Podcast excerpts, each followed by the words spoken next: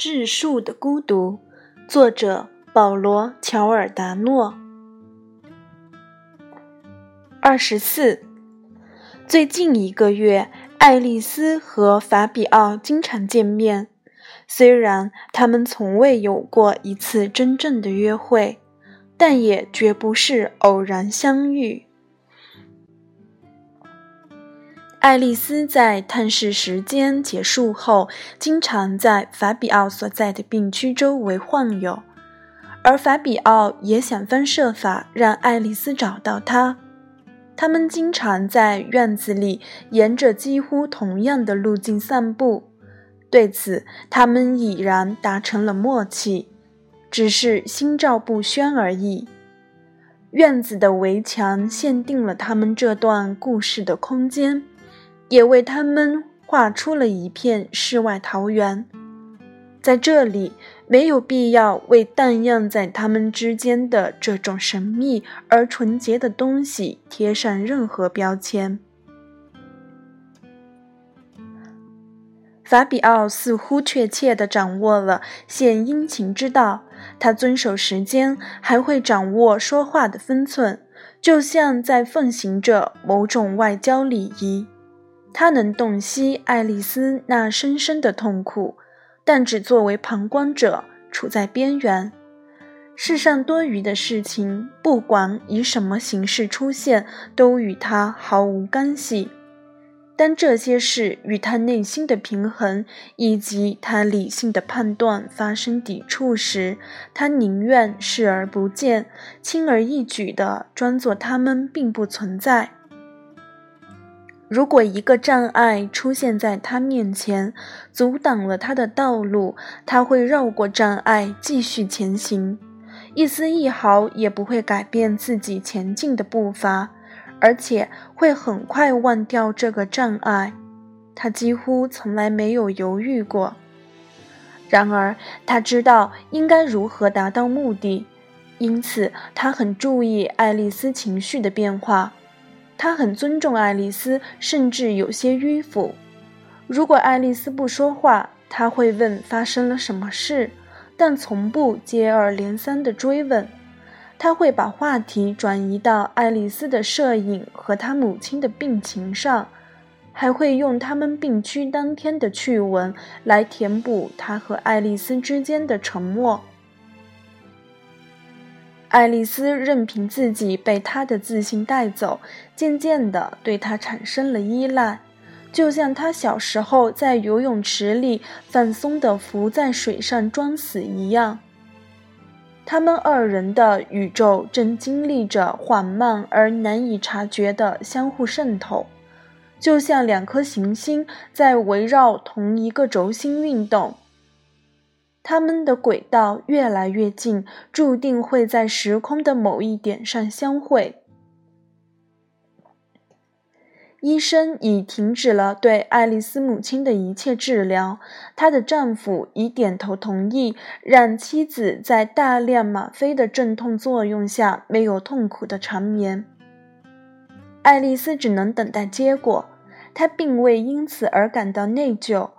母亲已经活在了他的记忆中，像一个花粉团一样落在他脑海里的某一个角落里，并将和所有那些无声的影像封存在一起，伴他度过未来的时光。法比奥本来没想问爱丽丝，他不是那种做事莽撞的人，可那天下午，爱丽丝有些异样。好像一副忧心忡忡的样子，这一点从他交叉的食指和飘忽不定的眼神，以及总是回避法比奥的目光就能可以判断。自从法比奥认识爱丽丝以来，他还是头一次这样仓促和轻率。这个周末，我父母去海边。他突然抛出这句话。爱丽丝没有听到，或是当成了耳旁风。这几天，她的脑子乱得像一个马蜂窝。自从一个多星期前毕业典礼那天以来，玛蒂亚就再也没给她打过电话。现在明明是该她主动来找爱丽丝的时候了。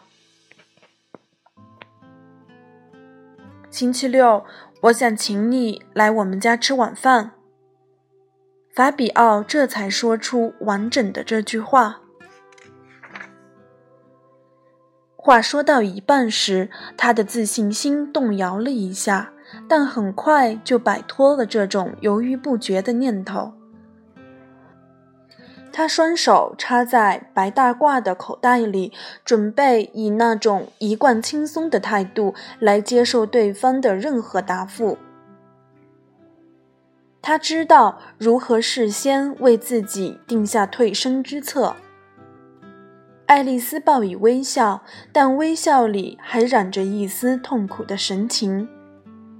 我不知道，他缓慢地说。也许还不是。你说的对，法比奥打断他的话。我不该提这样的要求，对不起。他们沉默地走完了一圈，再次回到法比奥所在病区的门前时，他自言自语地说了一声长长的 “OK”。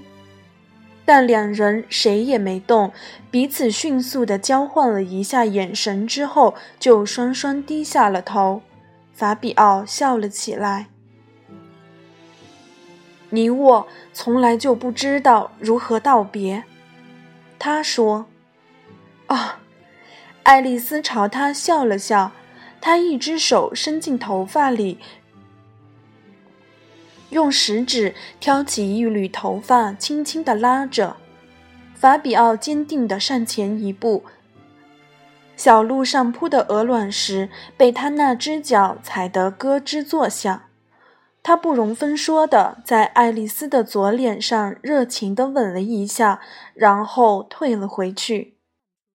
好，这件事至少考虑一下，他说。他给了爱丽丝一个灿烂的笑容，嘴巴、双眼乃至脸颊都带有笑意。然后他转过身，径直走向大门。现在他会转身。当他走进玻璃门的时候，爱丽丝想。